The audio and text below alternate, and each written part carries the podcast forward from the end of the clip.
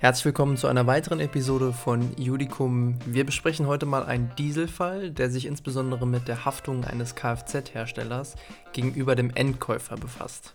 Angelehnt ist der heutige Fall an eins der Urteile des BGHs aus dem Jahre 2021. Ist alles verlinkt, ne? Ist alles verlinkt, genau wie immer. Warum machen wir das jetzt? Vielleicht kannst du es nochmal kurz sagen. Wir wurden in der Vergangenheit ein paar Mal gefragt, ob wir nicht auch mal was zum Dieselskandal machen können. Jetzt wurden wir nochmal gefragt und deswegen dachten wir uns, jetzt müssen wir endlich mal unser Soll erfüllen und diese Folge machen. Man muss dazu sagen, das Thema Dieselskandal ist jetzt mittlerweile nichts Neues mehr. Ähm, trotzdem hat man über die Jahre irgendwie den Überblick verloren oder jedenfalls so ging es mir ähm, da es irgendwann plötzlich im Wochentakt neue BGH-Entscheidungen äh, zu verschiedensten Konstellationen im Dieselskandal gab. Besonders relevant sind in diesem Kontext mögliche kaufrechtliche Ansprüche gegen den Autoverkäufer und deliktische Ansprüche gegen den Hersteller. Da besonders die Herstellerhaftung eine nicht zu vernachlässigende Examensrelevanz hat, haben wir uns ein Urteil des BGHs rausgesucht, welches sich eingehend mit genau dieser Thematik befasst. Dabei geht es heute weniger um die konkrete Argumentation, die wir anbringen, sondern eher um den Gesamtaufbau und die Normen, an die man in einer Klausur gegebenenfalls denken sollte. Man muss auch dazu sagen, dass die Meinungsvielfalt bezüglich den Dieselfällen so bunt ist, dass in einer Klausur wie immer keine Wiedergabe eines Urteilsspruchs gefordert wird, sondern nur eine objektive Auseinandersetzung mit den Hinweisen des Sachverhalts. Bevor wir anfangen, ein kurzer Hinweis auf mein.judikum.de findet ihr die Judikum Lernstube mit zeiteffizienten Wiederholungseinheiten der wichtigsten Grundlagen in Jura. Aber wir fangen jetzt auch an. Genau, gerne abchecken, aber fangen wir mit dem Fall an. Wobei jetzt noch ein Hinweis, und zwar äh, gibt es auch eine schöne öffentlich zugängliche Übungsklausur zum kaufrechtlichen Aspekt dieser Dieselfälle. Mhm. Die werde ich am Ende dann äh, kurz anbringen, ähm, wo die zu finden ist. Ich glaube, das ist für die Zuhörer auch noch ganz interessant. Können wir auch verlinken, oder? Genau.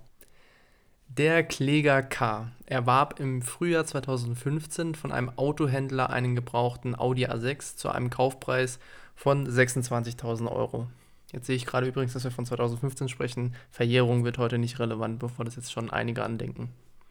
Das Fahrzeug ist mit einem Dieselmotor der Baureihe EA 189 ausgestattet der von der Muttergesellschaft der Beklagten B entwickelt und an die B geliefert wurde. Die Muttergesellschaft ist übrigens die Volkswagen AG hier in diesem Fall gewesen. Für den Fahrzeugtyp wurde die Typgenehmigung nach der Verordnung EG Nummer 715/2007 mit der Schadstoffklasse Euro 5 erteilt. Kurz zur Erläuterung an dieser Stelle. Die Straßenzulassung von Kfz ist in der EU ziemlich harmonisiert. Ähm, deshalb gibt es auch diese Schadstoffklassen nach der Verordnung, welche bestimmte Voraussetzungen an die entsprechenden Fahrzeuge knüpfen. Beim Kraftfahrtbundesamt muss dann der Fahrzeugtyp nach Maßgabe der Verordnung zugelassen werden. Also wir haben da ein ganzes Regelwerk dazu, wie so Fahrzeuge auszusehen haben, wonach sie dann zugelassen werden. Das ist nicht minder relevant für den Fall. Die Volkswagen AG, also die Muttergesellschaft der Beklagten, setzte in dem Motor eine Steuerungssoftware ein, die erkannte, ob sich das Fahrzeug auf einem Prüfstand zur Ermittlung der Emissionswerte oder im normalen Straßenverkehr befindet. Im Prüfstandsbetrieb bewirkte die Software eine im Vergleich zum Normalbetrieb erhöhte Abgasrückführungsrate, wodurch die gesetzlichen Grenzwerte für Stickstoffoxidemissionen auf dem Prüfstand, anders als im normalen Fahrbetrieb eben, eingehalten werden konnten. In einfachen Worten, wenn das Fahrzeug halt geprüft wurde, dann hat es halt ein bisschen weniger ausgestoßen. Das ist so die Essenz daraus. Und dafür wurde extra eine Software eingebaut. Das Kraftfahrtbundesamt erkannte später in der besagten Software eine unzulässige Abschalteinrichtung. Kurz, warum unzulässig? Es gibt tatsächlich auch zulässige Abschalteinrichtungen nach dieser Verordnung, beispielsweise um irgendwie den Motor zu schützen in bestimmten Situationen. Auf jeden Fall ist das hier eine unzulässige Abschalteinrichtung. Das Kraftfahrtbundesamt verpflichtete die Volkswagen AG, also die, den Mutterkonzern der Beklagten, die Abschalteinrichtungen aus allen betroffenen Fahrzeugen des Volkswagen-Konzerns zu entfernen und geeignete Maßnahmen zur Wiederherstellung der Vorschriftsmäßigkeit zu ergreifen. Im Juli 2016 wurde im Rahmen eines Rückrufs ein Software-Update auf das Fahrzeug des K aufgespielt.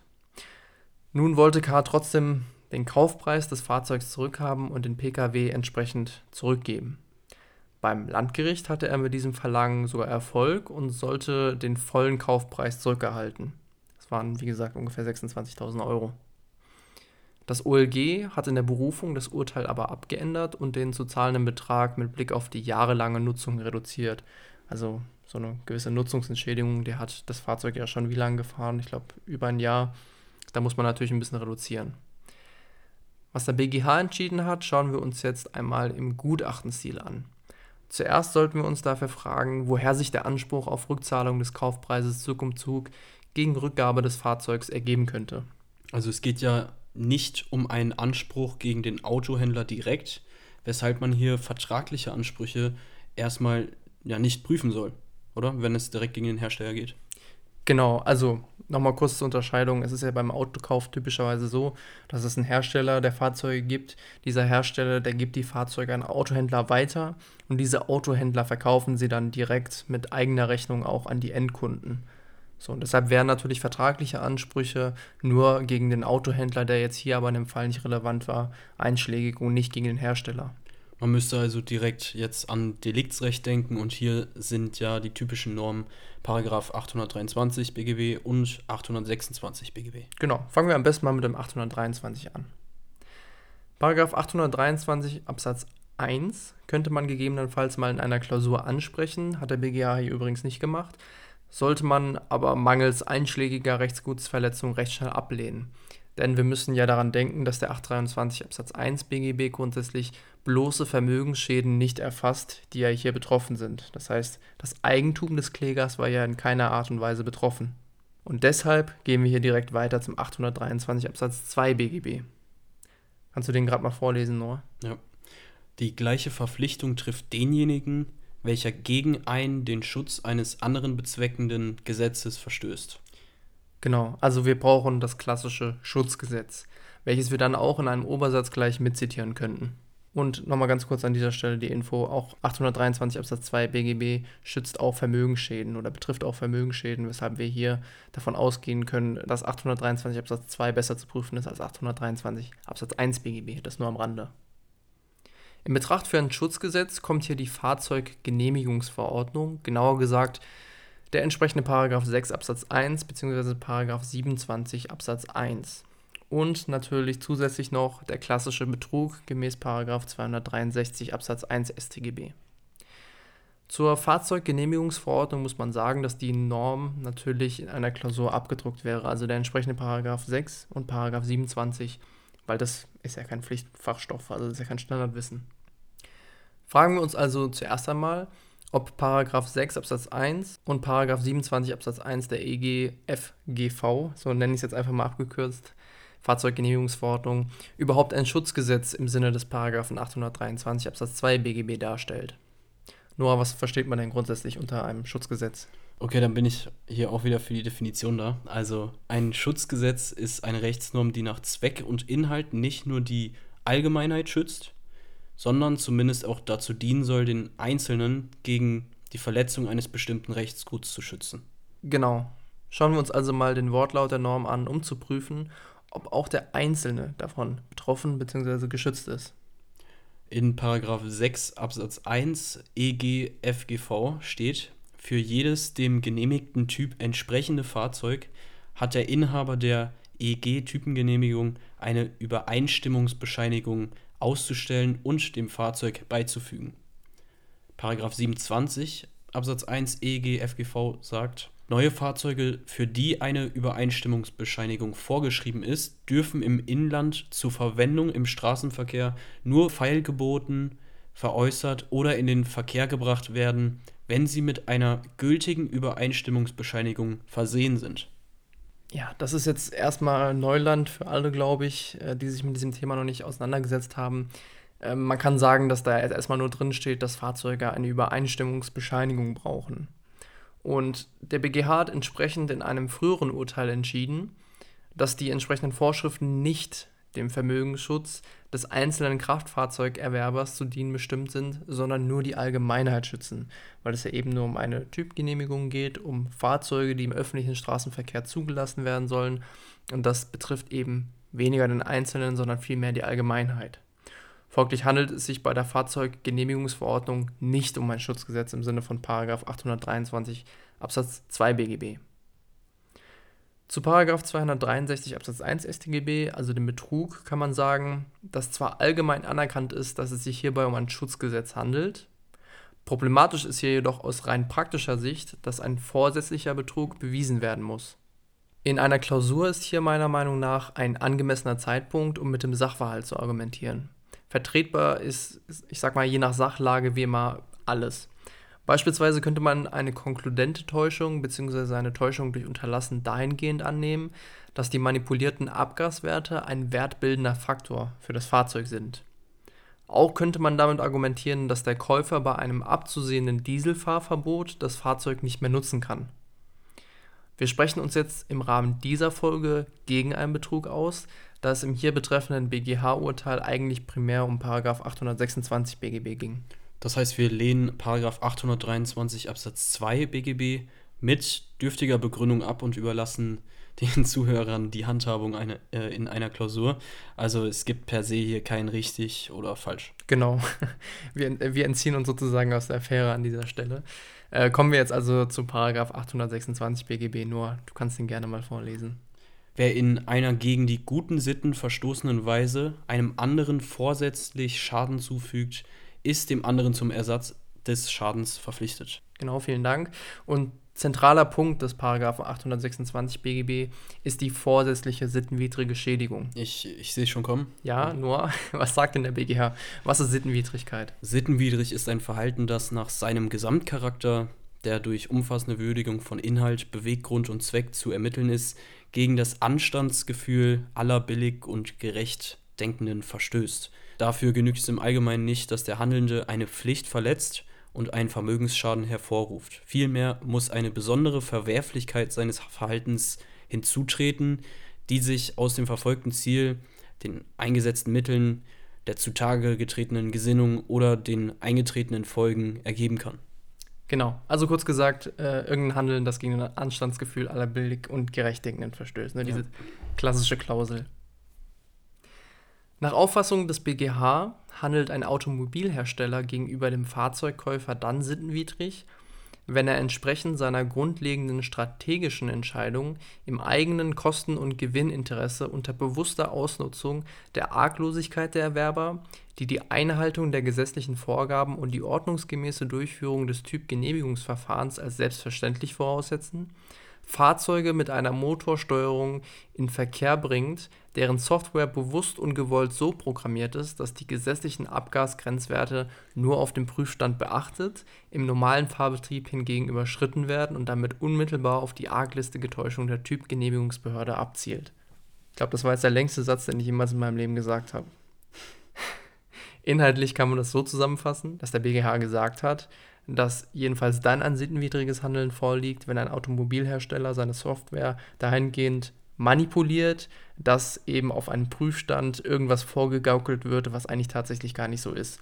Und dass der Käufer eines Fahrzeugs grundlegend davon ausgeht, dass der Fahrzeughersteller alles dafür tut, dass eben dieses Typgenehmigungsverfahren ordentlich durchlaufen wird. Das ist so die Essenz daraus. Und wenn man so drüber nachdenkt, ist es eigentlich genau das, was hier passiert ist in diesem Fall. Aber das nur am Rande.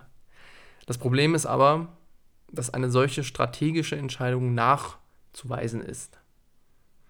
Als Anknüpfungspunkt könnte man hier Paragraph 31 BGB hinzuziehen. Das heißt, man könnte anführen, dass die Vorstandsmitglieder der Beklagten wussten, dass die von der Muttergesellschaft gelieferten Motoren manipuliert waren. Denn wir müssen ja daran denken, wir haben hier nicht die Muttergesellschaft als Beklagte, sondern die Tochtergesellschaft der Muttergesellschaft, weshalb der Vorstand der Beklagten relevant ist und nicht der Muttergesellschaft. Hier war aber die entscheidende Hürde für K. in diesem BGH-Urteil, der natürlich ein solches Wissen nicht nachweisen konnte. Wie auch, ne? Wie soll man nachweisen, dass ein Vorstand von irgendwas Bescheid wusste zu einem bestimmten Zeitpunkt? Grundsätzlich gibt es zwar hier die sogenannte sekundäre Darlegungslast, das heißt, in manchen Fällen muss ein Kläger im Zivilprozess nicht vollständig darlegen, dass der Beklagte etwas wusste, sondern der Beklagte muss nachweisen, dass er es eben nicht wusste. Sowas ein bisschen wie so eine Beweislastumkehr.